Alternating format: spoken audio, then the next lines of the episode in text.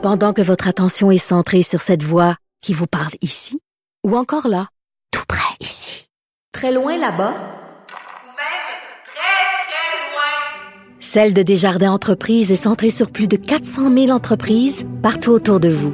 Depuis plus de 120 ans, nos équipes dédiées accompagnent les entrepreneurs d'ici à chaque étape pour qu'ils puissent rester centrés sur ce qui compte, la croissance de leur entreprise. Point radio.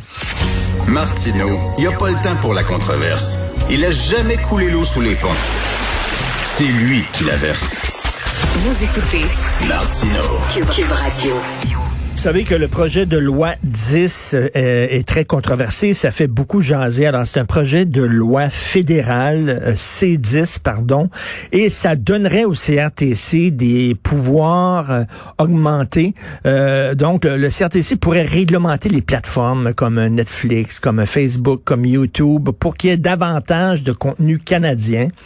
je pense qu'il y a beaucoup de gens qui sont pour ça. Hein. On veut qu'il y ait davantage de contenu canadien parce que ce sont des médias au même titre que la radio, que la télévision, mais il y a des gens qui craignent, et c'est le cas entre autres des conservateurs, que ça donne trop de pouvoir au CRTC, que le CRTC va avoir maintenant le pouvoir de censurer euh, certaines pages, mettons, certains contenus, etc.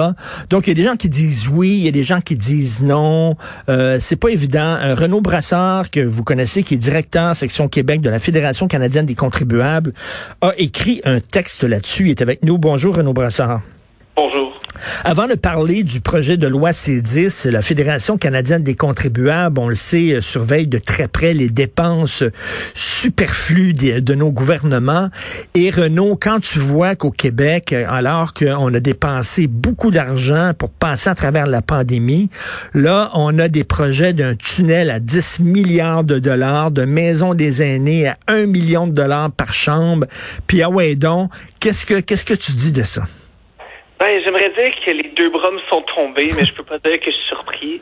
Euh, malheureusement, on voit que le gouvernement a choisi de prendre exactement la même piste de sortie de crise que tous les gouvernements précédents, en disant que quand il y a une crise économique, il faut dépenser en construction, et ça, même si l'industrie de la construction est en surchauffe.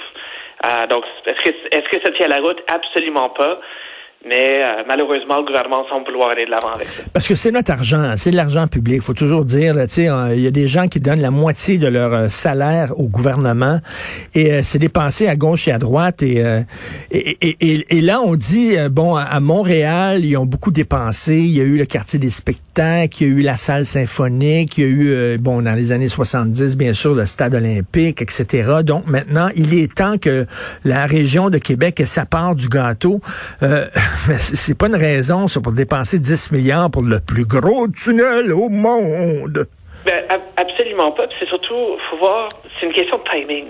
Présentement, l'industrie de la construction est en surchauffe. Le gouvernement du Québec n'a jamais vraiment arrêté la stimulation économique de 2008. Euh, le gouvernement fédéral non plus. Les deux ont, construit, ont continué d'investir beaucoup, beaucoup, beaucoup dans les, dans les infrastructures. La ville de Montréal aussi, la ville de Québec aussi. Donc, on a une industrie de la construction qui est en surchauffe, euh, qui s'est déjà très bien remis de la crise. Et le gouvernement choisit malgré tout d'aller la stimuler avec des nouveaux projets coûteux. Il y a peut-être un mérite pour faire un tunnel, ça je ne sais pas.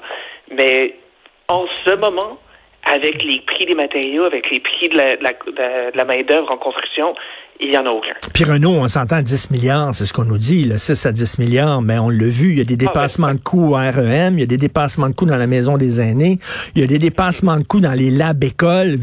Euh, il y a personne qui croit que ça va coûter 10 milliards. Non, exact. 10 milliards, c'est le premier chiffre qui nous est donné. Ben oui, c'est certain qu'on va. Ben, ben, je savais pas qu'on était si riche que ça. Puis Trudeau aussi qui arrête pas de. non, mais veut dire vraiment si si l'argent pousse des armes comme ça, veux-tu bien dire Renaud pour qu'on travaille, qui nous paye pour rester chez nous tout le monde. Ben, ben, exact, mais le problème, c'est que pendant ce temps-là, on voit la dette du Québec augmenter, on voit la dette du fédéral augmenter. C'est quand même de, on est rendu à une dette fédérale qui dépasse le billion de dollars. Ça, c'est 1000 milliards. Euh, et, de voir que ces, que ces dépenses-là continuent à, droite, à gauche, au fédéral, au provincial, au municipal, c'en est assez frustrant. Oui, mais là, euh, Justin Trudeau, il dit c'est le temps d'emprunter là, parce que les taux d'intérêt sont bas. Ben oui, mais voyons donc. Euh, mettons ce Ça, c'est la même chose que quelqu'un qui dit, écoute, c'est le temps, c'est le temps d'acheter. Je vais aller chez Brouille Martineau, je vais acheter tout ce que je veux parce qu'il n'y a pas d'intérêt pendant cinq ans. Ben le oui. problème, c'est qu'après cinq ans, ça commence à coûter bien, bien, bien cher en intérêt. Ben oui, puis c'est ce que les gens ont fait là, en 2008 qui a causé entre autres la crise économique. C'est des gens qui avaient pas euh, les moyens de s'acheter une grosse maison, mais qui ont dit regarde là, euh, les taux sont très bas, on va s'acheter une maison. Puis quand les taux ont commencé à augmenter, ben là il y a eu des faillites, et les gens ont vendu leur maison. Puis bon, vraiment, on n'apprend pas du passé et c'est ça qui est extrêmement Bon, je reviens sur le projet de loi C10. Euh, Renaud, toi, ça t'inquiète. J'ai eu ici Aaron, Aaron O'Toole qui, dit que c'est épouvantable. Par contre, par contre, il y a d'autres gens, des experts en en, protection de la vie privée qui disent que les conservateurs paranoïent totalement, qu'il n'y a rien dans le projet de loi C10 qui euh, donne des pouvoirs à CRTC de, de censurer des plateformes, de censurer des pages. Donc, qu'est-ce qu'il y en est au juste là? Euh, les deux ont raison d'une certaine façon. Les experts au droit de la vie privée ont raison. Le projet de loi C10 ne va pas censurer les pages. La crainte est plutôt au niveau de ce qu'on appelle la, la découvrabilité. C'est que ça donne au, au CRTC, qui, rappelons-le, c'est euh, quelques commissaires non élus euh, qui sont nommés par le gouvernement en place, ça lui donne le pouvoir de dire qu'est-ce qui va mettre de l'avant sur nos pages, puis qu'est-ce qui va se ramasser à la page 10 ou à la page 11, par exemple. C'est un peu la même chose que quand on fait une recherche sur Google. On regarde les premiers résultats, puis sur la page 10 ou à la page 11, on ne regarde pas vraiment. Donc, c'est vraiment là où est, la crainte. C'est pas une crainte de censure active où euh, le gouvernement va, euh, va nous dire qu'est-ce qu'on a le droit de mettre sur Facebook. C'est pas ça la question.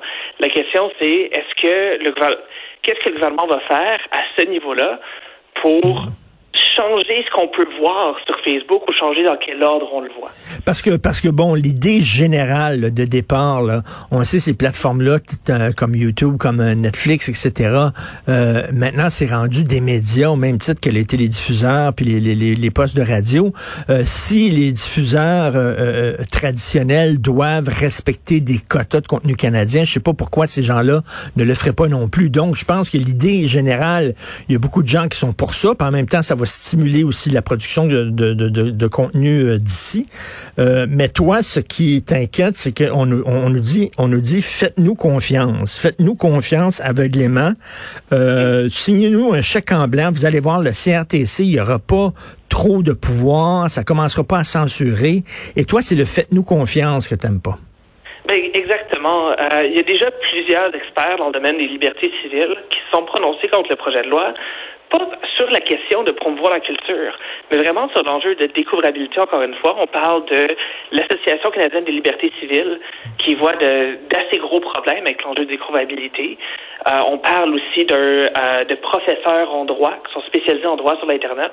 Je pense à Michael Geist à l'Université d'Ottawa, puis Emily, Emily Laidlaw à l'Université de Calgary, puis même l'ex-commissaire au CRTC, Peter Manise. Euh, le problème qu'il voit, c'est que le projet de loi est très, très, très vague. Donc, il dit au CRTC qu'il peut réglementer les, médias sociaux qui vont être soumis à la réglementation du CRTC, mais il ne prend pas la peine de, déc- de décrire ce qu'est un média social.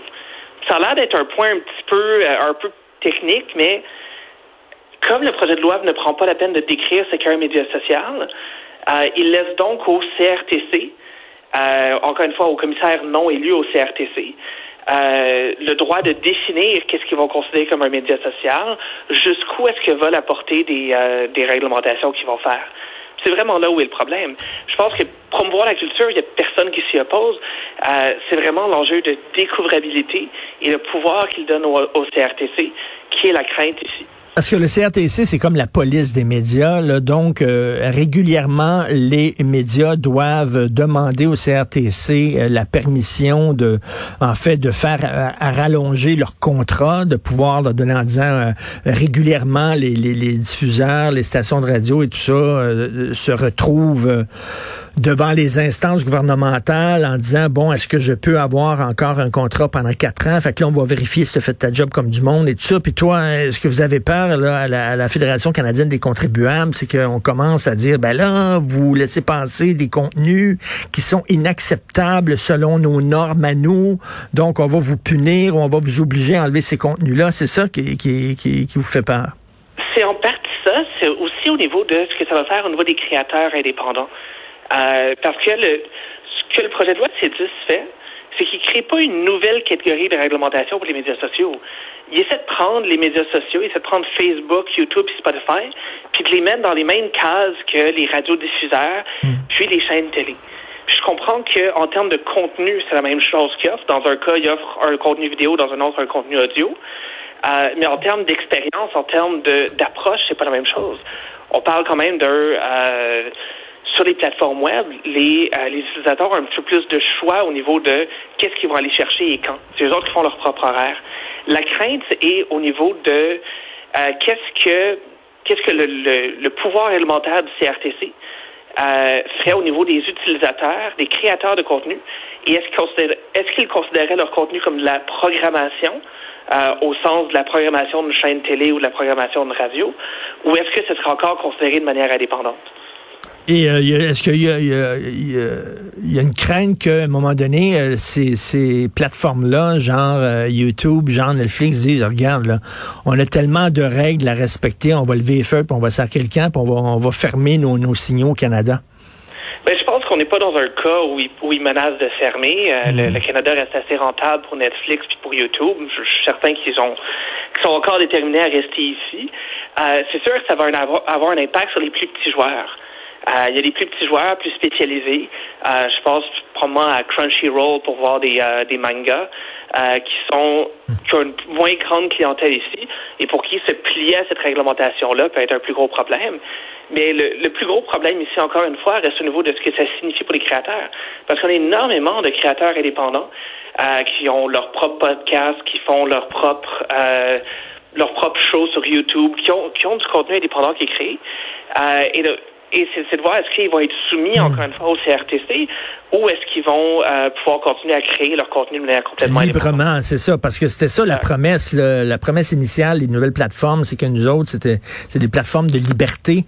Euh, on ne sera pas encadrés, on vous donne toutes les libertés possibles et impossibles. Donc là, vous allez dire, on, va les encadrer, mais jusqu'où? Est-ce que cet encadrement va être correct, va les laisser respirer, ou ça va être un genre de camisole de force qui va euh, les forcer à, à, rentrer dans un moule? Donc, est-ce que, en terminant, il me semble qu'on en parle davantage dans le Canada anglais au Québec euh, du projet C10. Est-ce que tu as cette euh, impression-là? J'ai cette même impression-là. C'est un peu ce qui m'a motivé à écrire le texte, euh, je, dois l'admettre. mais je pense, encore une fois, c'est un, un projet de loi qui a du bon, mais qui n'est pas encore prêt. Ce que ce qu'on espère, c'est que le ministre va retourner à la table à dessin, trouver des réponses aux questions légitimes qui ont été posées au niveau de la liberté d'expression, au niveau de, la, de qu'est-ce que ça veut dire en termes de pouvoir réglementaire du CRTC. Une fois qu'il y aura ces réponses-là, là, on aura peut-être un bon projet de loi, puis on aura peut-être quelque chose à faire avec. Mais pour l'instant, ça serait mieux d'attendre un peu. D'un côté, le bloc l'appuie, de l'autre, les conservateurs ne l'appuient pas, euh, ont des peurs. Et entre les deux, ben, il y a le Parti libéral qui dit faites-nous confiance. Moi, un, parti politique qui me dit ça, j'ai toujours un peu, un peu des craintes. Merci beaucoup, Renaud Brossard, directeur de la section Québec de la Fédération canadienne des contribuables. Merci, bonne journée. Merci.